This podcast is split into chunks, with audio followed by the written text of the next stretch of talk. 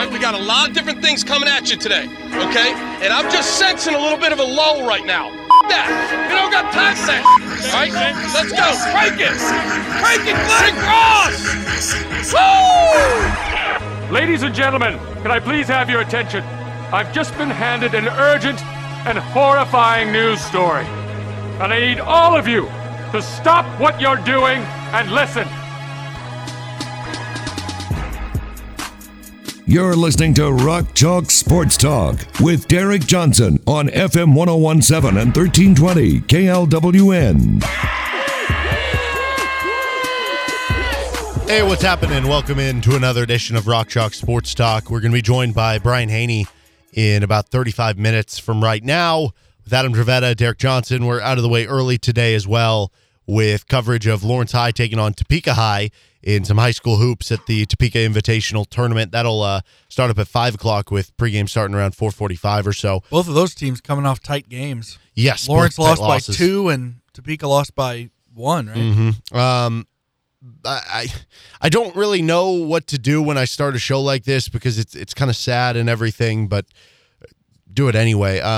There are reports circulating around about Bill Self's dad passing away. We have some audio from Norm Roberts today, and immediately there was questions about, well, why is Norm Roberts speaking with the media, not Bill Self? And it turns out there have been, again, reports and confirmations that Bill Self's dad, again, passed away, and not a guy that I've ever met. I don't think you've ever met or anything. I have not, no. But certainly had a big impact on people in the Lawrence community, whether they knew him or not, by, you know, nature of who his son is. And there's a story out there, and it's circulating around. I know Adam was the first one who ever told me this by, you know, second account or third account or whatever, and about how he wasn't sure if he was going to take the Illinois job or the Kansas job. I love this story. Or if he was going to stay at Illinois.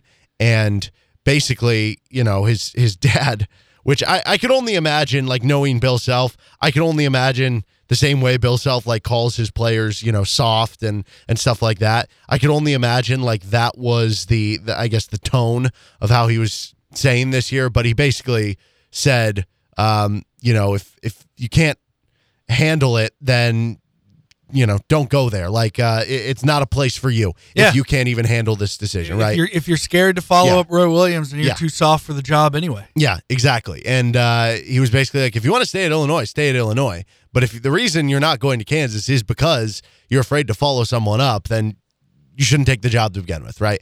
And, you know, without that push, who knows? Maybe Bill Self still comes here, but maybe not for, you know, a guy who, I mean, you're talking about Bill Self's dad. He probably has as much, if not more, you know, I guess credence, push, whatever on a guy than anything. And Self, before telling that story, and the first time I heard it was at the 60th anniversary of the Fog thing that they did, where Ted Owens, Larry Brown, Roy Williams, and Bill Self all spoke. He said, you know, he the way he worded it, and this is about this story, but also about probably how difficult this is on Bill, because it shows how he valued his dad's relationship. Because he said, you know, I was having a difficult time with the decision. And as with anything, I can't remember the exact words, but he said, but what I do in life when I had a tough decision was I would call my dad. Mm-hmm. And so that, again, that leads to that story, which is just a perfect window into how Bill probably got his personality, but also a window into how much, you know, his dad meant to him. Yeah. And he's also, Bill also, I can't remember her name, but I'm almost positive he has a sister, so she's certainly missing him. So that's a tough one, and you know, if Bill's choice is to be on the sidelines tomorrow in Manhattan, great. If not, you know, there's no wrong decision here. No, I'll be honest. Like, if I were in his shoes, and you know, everybody's different, I don't know if I could. I feel like my head would be too. Yeah, how it'd be tough to focus. Preoccupied and unfocused, although Bill is the ultimate competitor, so who knows what'll happen. But that's just, you know, it's unfortunate news that came out, even for somebody who, again, like I've never met or anything, but certainly has a big impact on the community. So Kansas is taking on Kansas State tomorrow. You can hear it right here on KLWN at 3 o'clock, pregame at 1:30, also on our sister station, 105.9 KISS. And that works out because the game's on ESPN+. My name is now officially broken record because I'm telling you something again.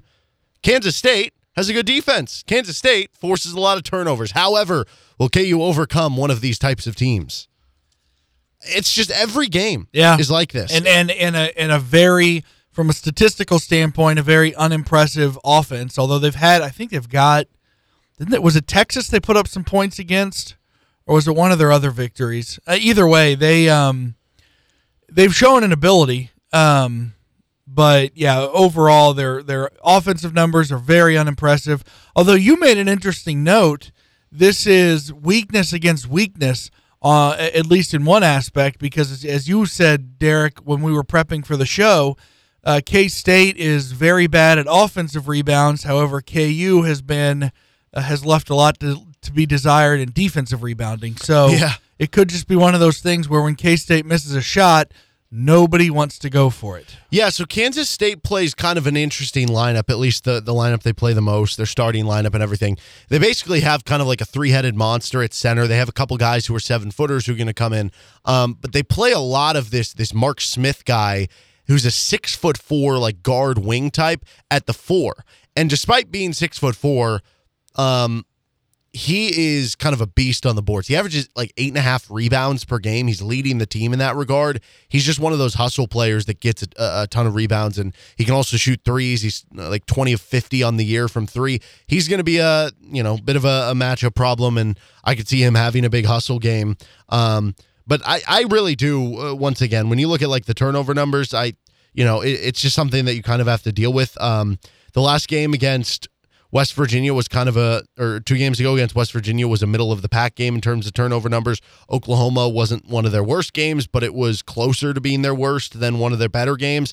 So they're, I guess, getting a little bit better at it, but it's still been a problem in conference play, and now you're playing a team that does that. And the one thing that Kansas State does not do that maybe some of these other teams did is Kansas State does not turn the ball over. They are leading the Big 12 in conference games right now in not turning the ball over on their own end. So for Kansas, you're probably not going to get many or as many transition opportunities as you might normally get. And for a team that thrives on that, for a team that really does well in that, Christian Brown's been so good at that. Christian Brown maybe hasn't been as good of a half-court player, so forth. You're going to have to win more of this game in the half-court. Yeah, and we've also talked about how teams in this – this could be a situation with K-State and their offensive rebounding where it's entirely possible that to prevent transition points, if they miss a bucket, they may be a poor offensive rebounding team because they don't, not that they don't try in the sense that they're lazy, but they don't try in the sense that they prioritize getting back on defense. I'm guessing that's how it is. Which even more so will say, this is a game you need to win in the half court, which, that means a lot, that means Dave McCormack is going to have, he'll have to perform near his higher level than his lesser games. This could be a really big game for Remy Martin. This could be, Jalen Wilson. Can he continue what he's doing? I think Ochai in his last game only scored 10 points, but they all came in one half, and he didn't play half the game or almost half the game because of a hand injury. But we've talked before, Derek, there's a certain guy on this team, and K-State fans are not shy about sharing their feelings with KU players. Mm-hmm. And this also is basically the only game they show up for each season, that being the fans.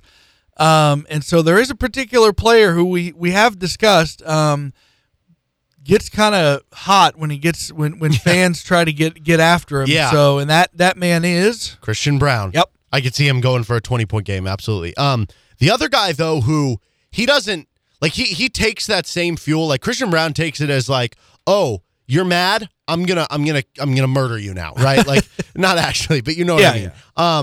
With Remy Martin, he kind of does that in a, "Oh, you're mad? I'm going to laugh at you now and hit this step back jumper and point in your face about it. Well, and Self and a ton of players, not just here at KU, but it seems like it's a very common theme that, yeah, you want to play in your home crowd and have, you know, your home arena and have your home crowd going nuts.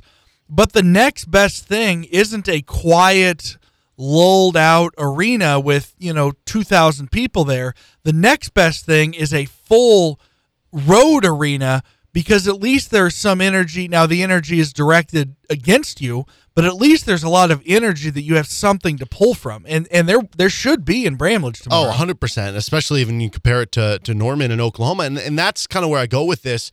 If it's a half-court game, you're going to need guys to create shots and make tough shots. And who better than for Remy Martin? Now, he had a bad game. He practiced yesterday, so we'll see what his role is, how much he plays, how important he is for the team. But the way that I kind of view this, you know, this is a team in Kansas State. They don't shoot great from twos on offense. They don't prevent twos great on defense either, and they do have those big men. So I do think Dave could have an important game in the half court as well when you're getting in those situations, and he tends to do better against other big men as opposed to smaller guys. But with Remy, I think this is a game you really do need him, and because of that, the environment, I kind of am expecting it to happen, and maybe this is also a game where you just bang a bunch of threes, because Kansas State, we talk about this, you know, several times, the idea of three-point defense. Can you control some of it? Is some of it random? Is all of it random?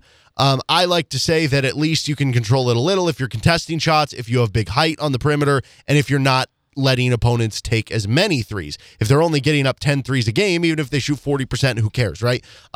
With Kansas State, this is weird. Teams are only shooting 26.4% from three against them on the season. Overall, in conference play, non-conference play, everything. That is fifth in the country, yet those things I just talked about, they are 280th in the country in the amount of shots against them that are threes. So a lot of the shots against them, over 40% of shots against them are three-point tries. And their average height is 295th in the country, so it's not like they have a ton of height. Yeah.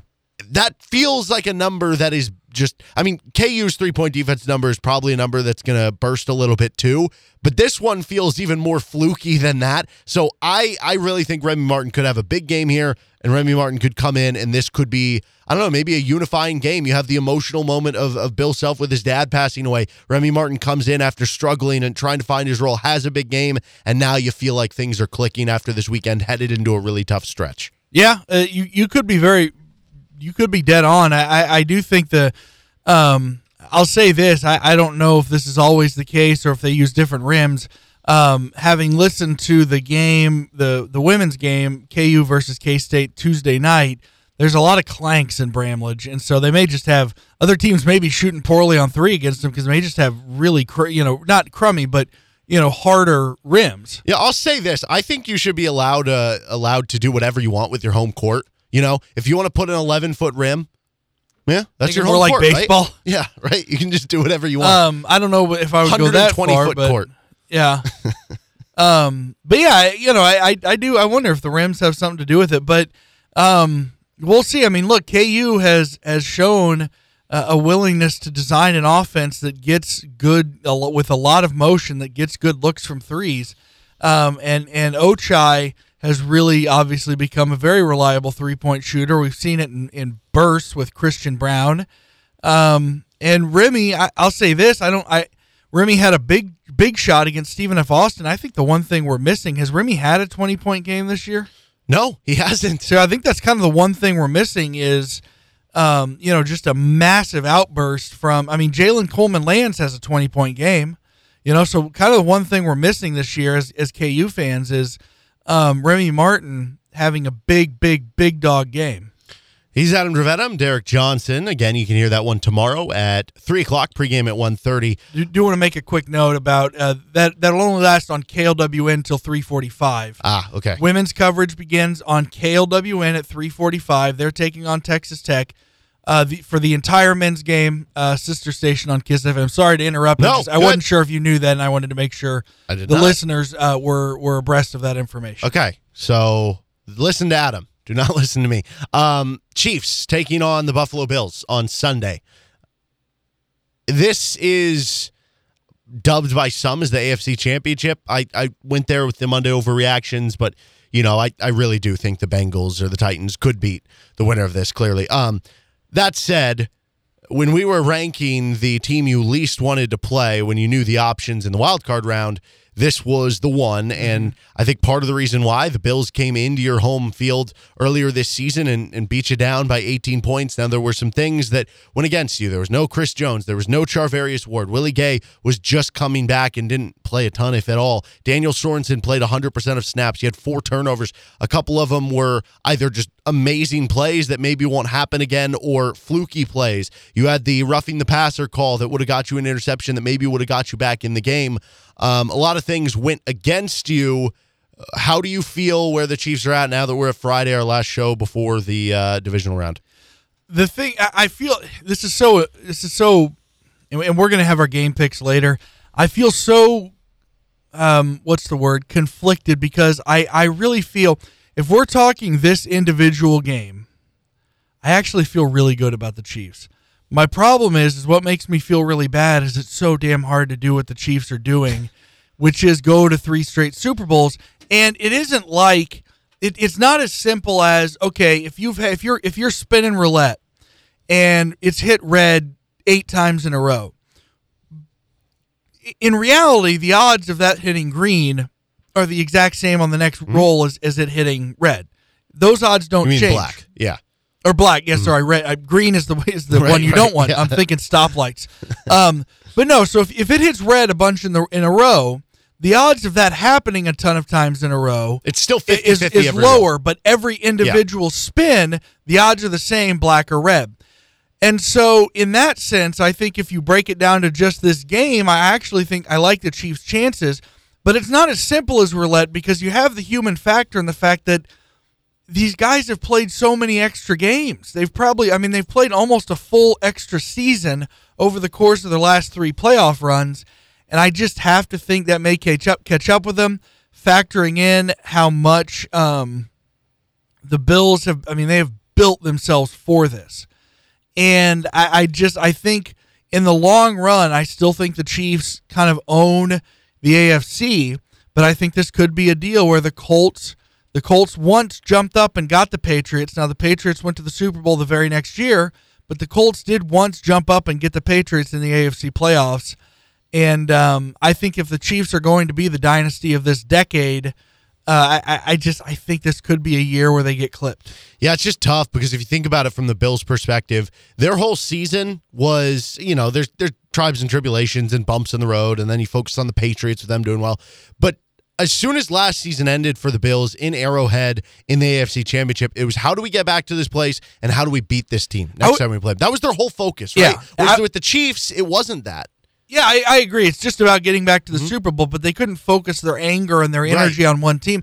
I would actually feel worse for the Bills having a potential letdown if they were playing the Titans, because you could say, you know, they don't have much feelings about the Titans. They just had a super emotional victory where they were basically perfect in every aspect of the game over the New England Patriots, a dragon that they wanted to slay, and okay, here comes the letdown. But I don't think there's nearly the potential for a letdown here, because it's the team that knocked you out the year before. It's the team that you've been eyeing, that every team in the AFC has been eyeing for the last 3 years. Yeah, and, you know, at the end of the day, like, if the Chiefs end up winning this game, maybe I'll feel a little silly Monday and just be like, I can't believe, like, of course, you still have Patrick Mahomes. Like, you've shown that when the games really matter, like, you're winning these games.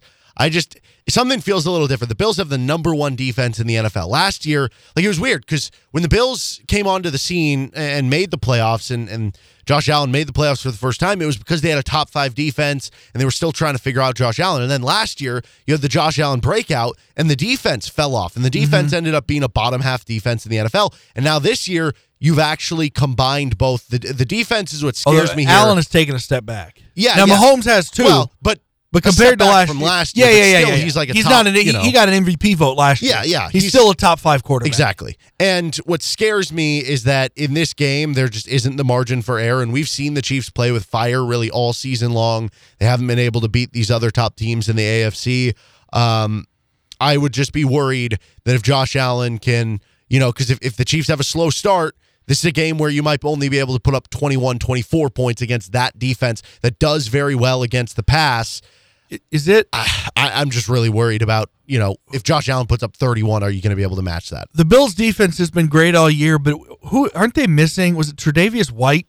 Yes. They got injured around Thanksgiving. Their number one corner. Mm-hmm. So they lost their number one corner around Thanksgiving, and that is important because they did have him in the first matchup. But still, they've been, even without him, they've proven to be a really damn good defense. And it probably also doesn't hurt that, you know, you're getting 6 games against, 4 against 2 rookie quarterbacks and 2 others against Dolphins offense. So that'll help the numbers. They're probably not actually the best defense, but they were a very good defense. I think they're just a little bit more balanced, but at the end of the day, you do have Patrick Mahomes, which in a lot of these cases can be the difference. We'll talk more about this game during Game Picks. With Adam Dravetta, I'm Derek Johnson. This is Rock Chalk Sports Talk on KLWN, KLWN.com. Brian Haney joins the show in about 15 minutes. Coming up next, we'll let you hear from Jalen Wilson. He spoke ahead of the Kansas State game earlier today.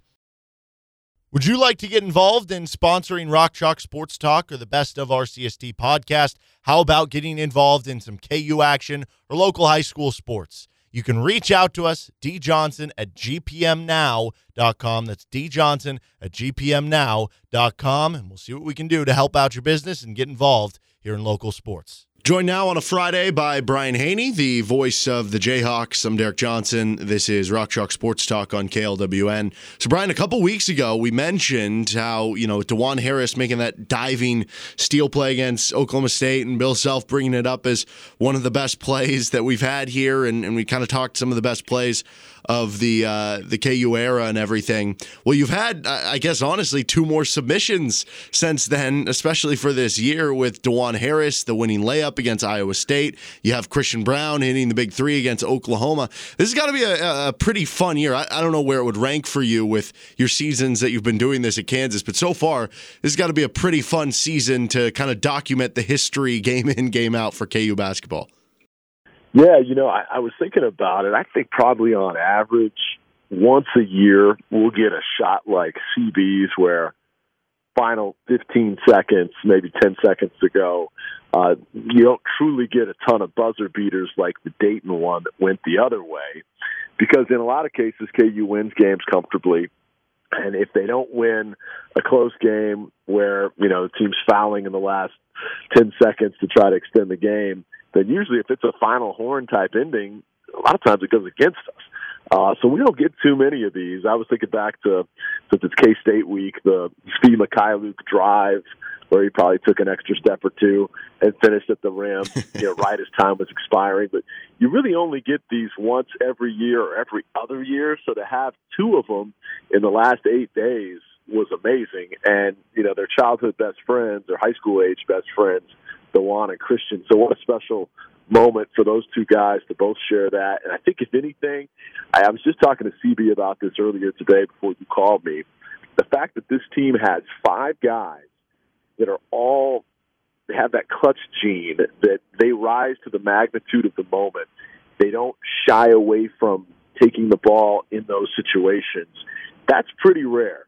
Usually you got a couple of guys on a team like that, but the fact that CB and Juan have already proven they can do it in the crunch time moments. And then you've got Ochai, Jalen Wilson, and Remy Martin, who did it a ton at Arizona State.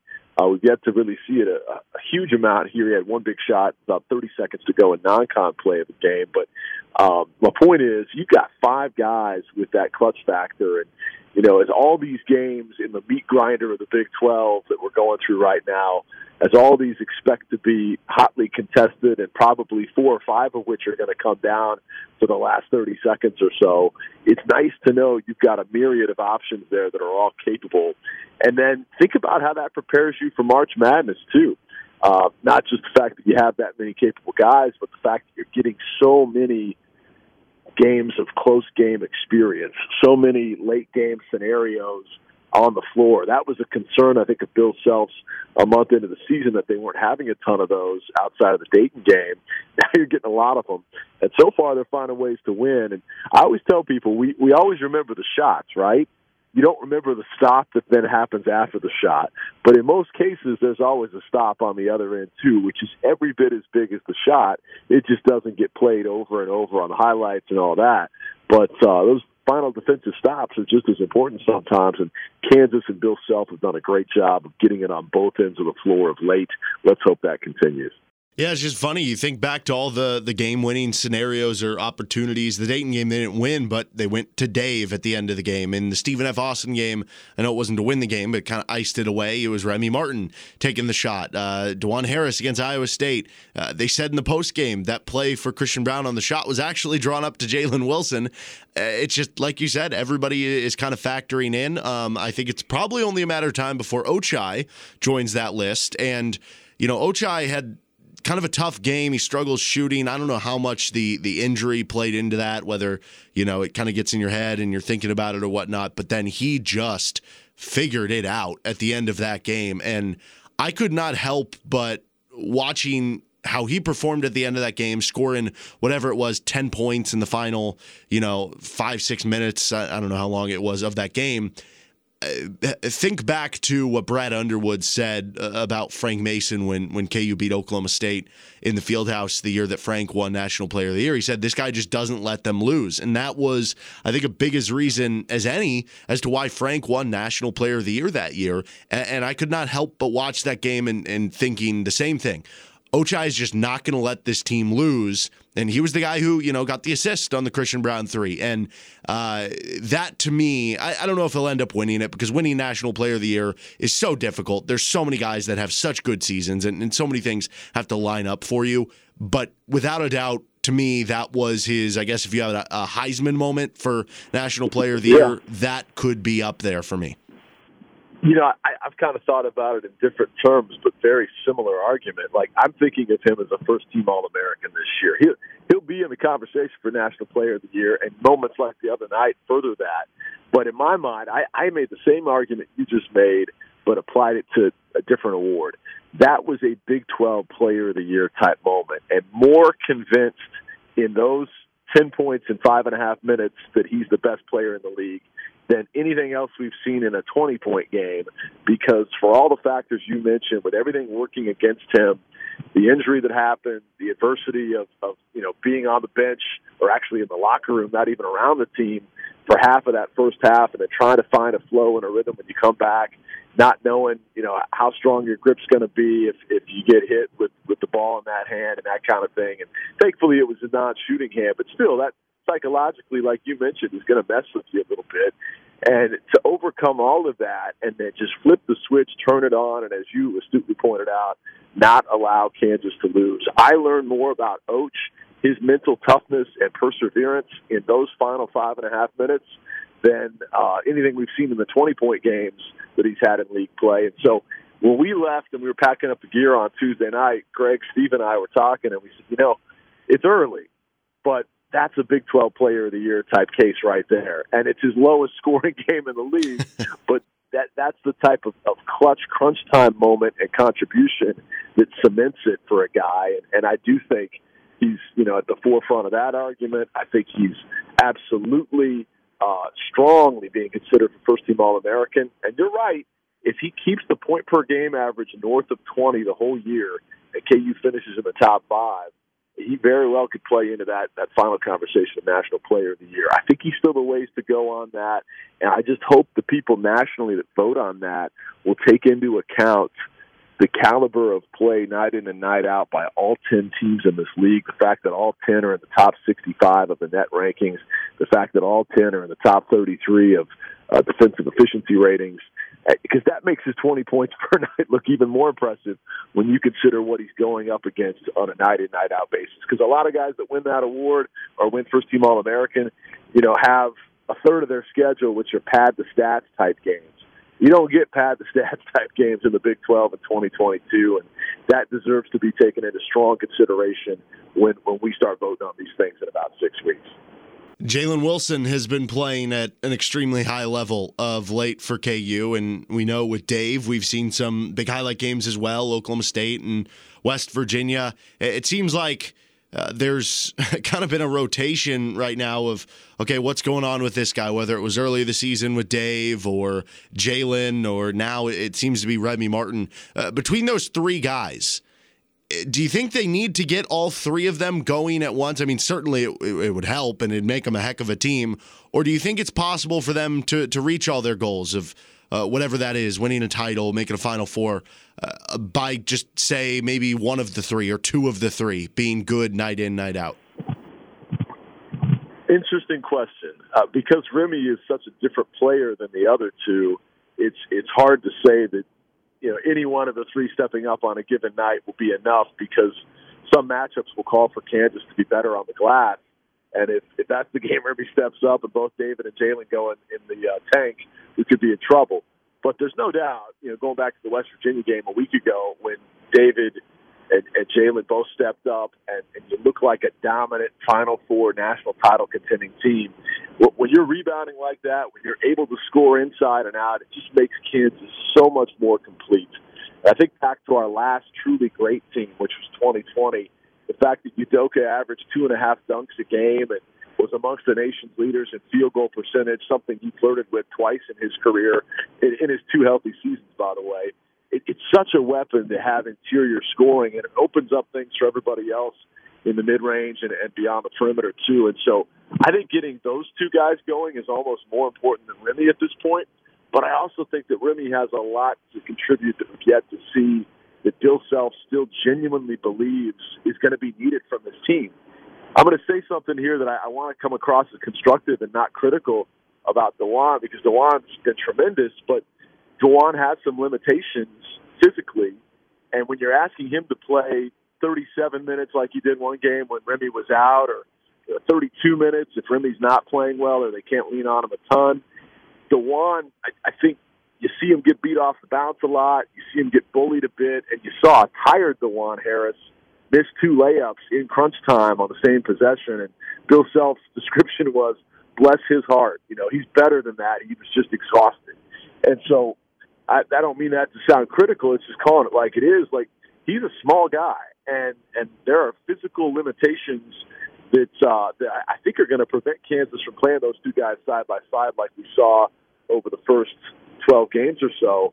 But they need to complement one another when the other guy's not on the floor. You know, he's getting ready to replace the guy who is, and stay fresh between the two of them. And then I think that there will be games where foul trouble happens, or heaven forbid there's an injury, and Remy Martin, the alpha dog, comes back out. We saw it with a step back. It was a crossover step back from 18 feet the other day in Norman that he hit routinely last year at Arizona State. There will be games where the matchup just makes it really hard for Ochai or Christian to get going, and you want that version of Remy to come out. And even if he just stays in the secondary role of 9 points per game the rest of the way, you need him playing more minutes so that you're not leaning on one so heavily. Because, you know, as we've seen, that can become at times a little bit of a liability if he's tired and he's already a little bit small and sometimes gets beat off the bounce. So I think his contributions are significant, and there's a ton of untapped potential there out of Remy that's still yet to be uncovered. But can they get by with the other two stepping it up more so than Remy? Yeah, probably, because we need those high-percentage scoring opportunities, and we need a rebound way better and not have it all on our wings. Because if you're asking our wings to do the bulk of the rebounding and the bulk of the scoring, that's asking an awful lot. So I, for one, for my money's worth, hope we see a more consistent David and Jalen above all else, and then anything you get from Remy is icing on the cake. But mark my words, there's going to be a game or two between now and the end of the season where alpha dog Remy has to emerge for Kansas to win, and hopefully that'll be the case, and we'll see that guy that many thought we could just plug right into the Kansas lineup and expect to see that every night. It's not come as quickly, and obviously, you know, the injuries had something to do with that with the bone bruise, but they will at some point need that, and I just hope he's in the mental frame of mind and physical, you know, a condition of mine to be able to step up there and deliver whenever that situation comes. Yeah, there's a part of me that wonders if it could be as soon as tomorrow. I mean, we know that Remy Martin, from, you know, personal experience of seeing it in Allen Fieldhouse and in big games against Kansas, he thrives on those big environments. And not to say that, you know, Oklahoma and Norman wasn't, but I think what they're going to experience Saturday is probably another level up, and he feels like the guy that would It's almost like Reggie Miller, like playing in the Garden, you know, where I could just see him thriving on Saturday, which brings me to my next question. We're doing Rock Chalk Pick a Hawk here in a little bit. You know, once again, Ochai and Christian are probably going to be the top two picks. So who would be your maybe like sleeper pick or somebody to take near that kind of 3 to 5 range? Well, I think the consensus number 3 pick every week now is going to have to be Jalen Wilson, based on the rebounds and some of the other things he contributes. And now he's becoming a more steady double-figure scorer almost every single night with the 20-plus point potential every few nights. And so he's kind of becoming that clear-cut third option. You know, specific to the matchup, gosh, that's a great question. In terms of a dark horse, right? I think now that Jalen's starting, like he's no longer considered a dark horse, and like I said, should be the 3rd pick off the board every game. But beyond him, it really is a roll of the dice when you're picking a Kansas big. You just don't know if it's going to be an on game or an off game for David McCormack. I do think that, you know, if Kansas can establish him early, it's a matchup where he'd have a chance to use his size and physicality advantageously to flirt with a double-double. And so maybe he'd be my dark horse pick, but it's kind of like if you're going to do that, you're hoping you're getting a good second-round pick, you know, pair with it, or you picked early in the first, because it could go for broke just as easily as it could hit. So I guess what I'm saying is, if you guys are going back and forth, you and Adam, and you've already got a safe pick tucked away with one of those top 3, I'd let it ride on David because I do like his size in this matchup.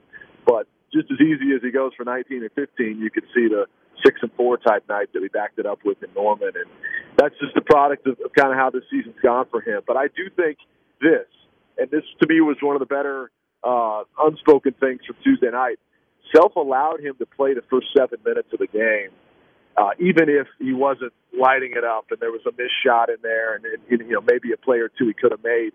Self stayed with him. He showed a longer leash, more patience, which is going to allow David to not be looking over his shoulder so much, not force things maybe as much as he was when he feels the need to get off to a hot start. If the first shot misses, then he's instantly pressing. I thought that was a good sign when they finally brought him to the bench and there was like 13:05 on the clock, and I thought, okay, like that's the type of you know, sustained court time and play through some stuff that a guy like David needs and maybe deserves too. So hopefully it's a bounce-back game for him, and I think the matchups present themselves to where it could be, certainly. He is Brian Haney. You can hear him on the call tomorrow at 3 o'clock with pregame starting at 1:30 here on KLWN and our sister station, 105.9 KISS. Brian, thank you so much for the time as always, man, and have a good weekend. Looking forward to hearing you on the call tomorrow. Always a pleasure, buddy. Appreciate you, and you guys are doing a great job with the show. And thanks to my main man, Nate Miller of the Miller Retirement Group here in Lawrence. Just like the Jayhawks need a game plan to beat the Wildcats yet again in Bramlage Coliseum and go to 29-5 all time in that building, you too need a game plan to manage your investments and your retirement funds. Check them out today at MillerRetirementGroup.com. That's MillerRetirementGroup.com. Tell them Brian sent you. Nate's one of the best dudes in Lawrence. He'll be happy to take a look at your financial future with you today. Thanks so much, and we'll talk to you soon. All right, cue the disclaimer. Brian is a paid spokesperson, not a client. Brian does not endorse, and all individuals should make their own evaluation of the firm's investment advisory and insurance services. Investment advisory services offered only by duly registered individuals through AE Wealth Management, LLC. All right, that's Brian Haney, voice of the Jayhawks. This is Rock Chalk Sports Talk with Adam Dravetta. I'm Derek Johnson. 1 hour down, 2 to go. Game picks, Rock Chalk Pick a Hawk, some self-audio, all that coming up in the 4 o'clock hour. We're out early today for Lawrence High basketball, taking on Topeka High here on KLWN. This is RCST. 4 o'clock hour, this is Rock Chalk Sports Talk on KLWN, KLWN.com with Adam Dravetta. I am Derek Johnson. The best weekend in football ahead with the divisional round starting up tomorrow and continuing on through Sunday evening when the Chiefs play the Bills. Very quick, I know we don't have a ton of time, but what's your favorite divisional round weekend memory that doesn't involve the Chiefs? Or they could involve the Chiefs, but not like a Super Bowl year. Yeah, I would probably go with the Ravens upsetting the Broncos that one year on the Joe Flacco that was awesome. Long ball where the safety got. They won the Super Bowl that year. Yes. That was awesome. That was fun. There's a great crowd video. That was kind of right around when it became really popular to video with your iPhone. Mm-hmm. And there's this amazing shot from the corner. It's like from the stands, lower level, the corner of that very end zone. And as soon as that guy catches the ball, it's not the person filming, but near that person, you hear just a woman yelling, "No!" Minneapolis Miracle. That would have to be up there for sure. One of my favorites. I think you would have only been like 8 years old, but the Saturday night game in the 03-04 playoffs, it was kind of a bummer because the Chiefs lost to the Colts the next day. But in 03-04, the Saturday night game was Panthers-Rams, and it went to double overtime, and it was a blast. I'm thinking of somebody. I don't know if this was wild card or divisional, but there was a year around there too, where his Packers-Seahawks went to overtime. That was the same year, yes. And the next wild card though, it was wild card, and that was they went to overtime.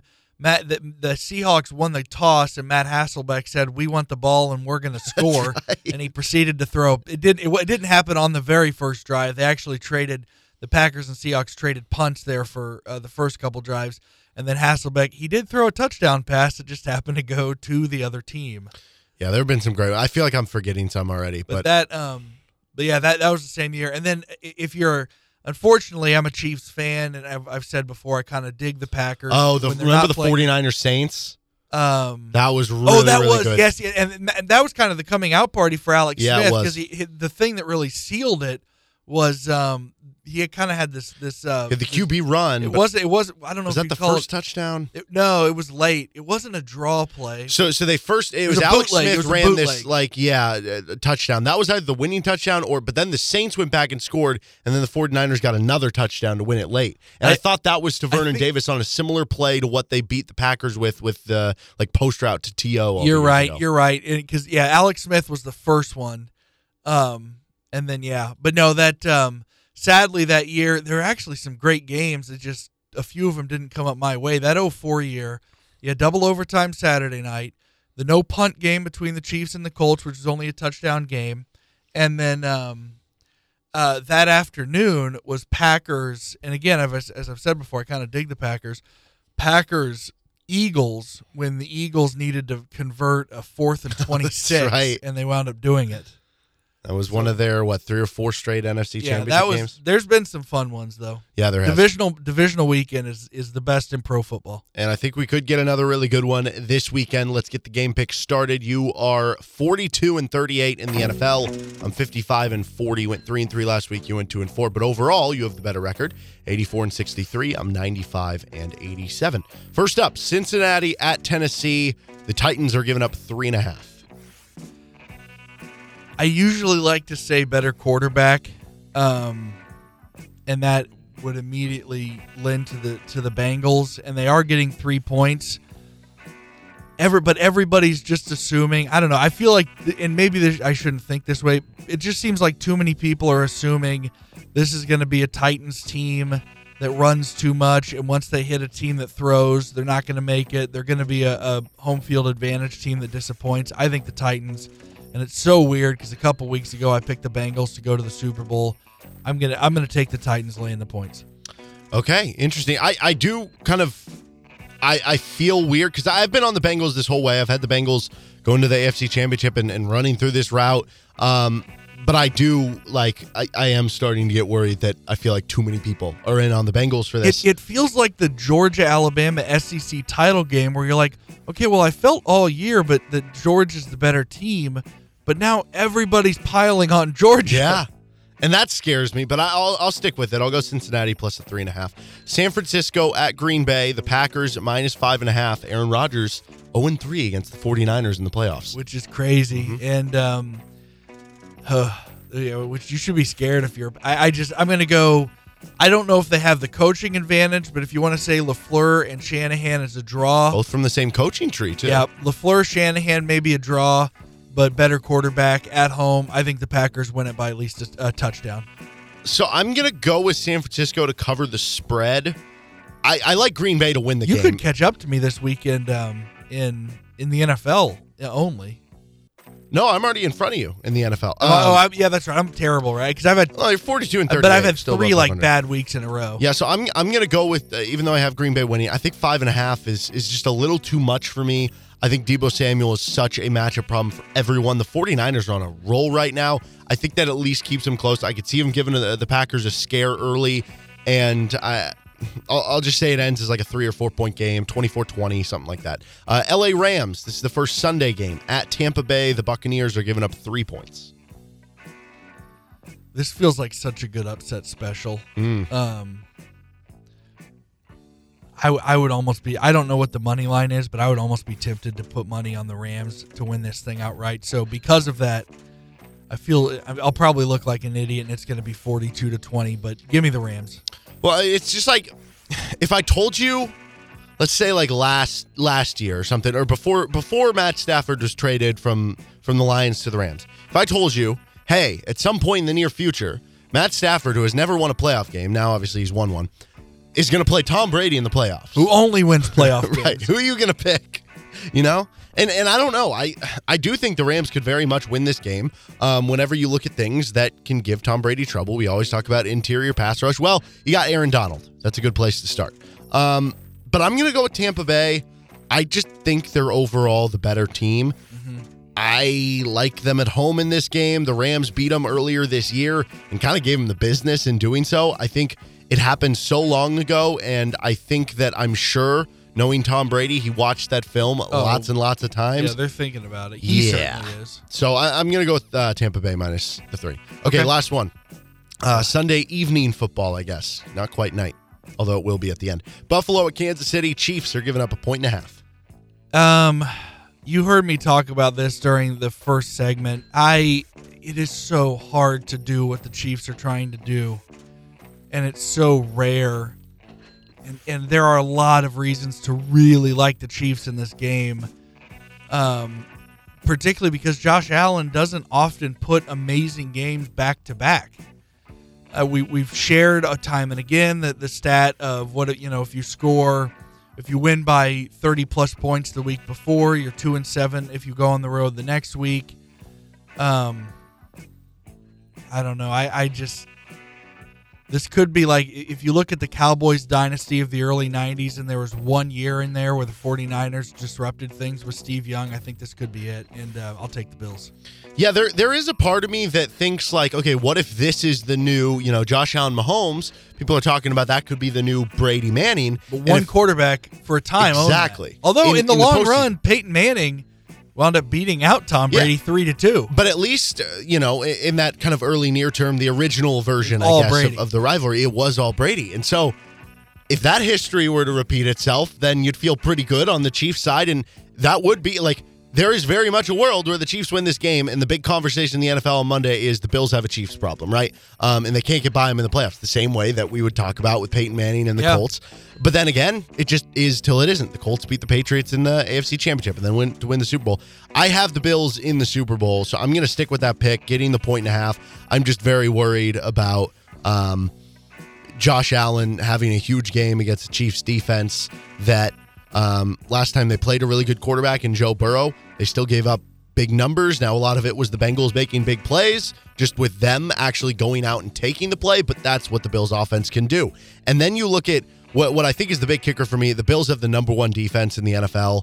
That's the problem there, that I think this isn't a game where you can get behind like you did against the Texans in the division round, or name other playoff games, or how you started against the Steelers. Because if you do... Well, you started against the Bills last year. It was 9-0 Bills to start the AFC title game last year. You're not going to be able to overcome with this defense how good they are, and they're really going to make you work the whole way of the field. So I like the Bills to win the game. I'll take them with the 1.5. Real quick, my lock of the week is Tyler Boyd. Over 3.5 catches. My locks are 14-6 this year. Tyler Boyd has gone over 3.5 catches, so 4 more catches in 12 of the 17 games he's played in this year. That includes the playoff game. So 12-17. That's, better than that's almost a 70% clip that he's already doing that to begin with. And then I think the Titans, Mike Vrabel comes from the Bill Belichick. I know he didn't coach with him, but played with him long enough that I'm expecting they're going to basically do the thing where it's, hey, we're going to double Jamar Chase, and we're going to put our, best corner on your next best guy, which is T. Higgins. Mm-hmm. So the Bengals are going to, I think, have opportunities for Tyler Boyd to step up and make more than 3.5 catches, and that'll be my lock of the week. All right, with Adam Dravetta, I'm Derek Johnson. This is Rock Chalk Sports Talk. Those are our game picks. We'll get on to our Rock Chalk Pick-a-Hawk next. This is RCST.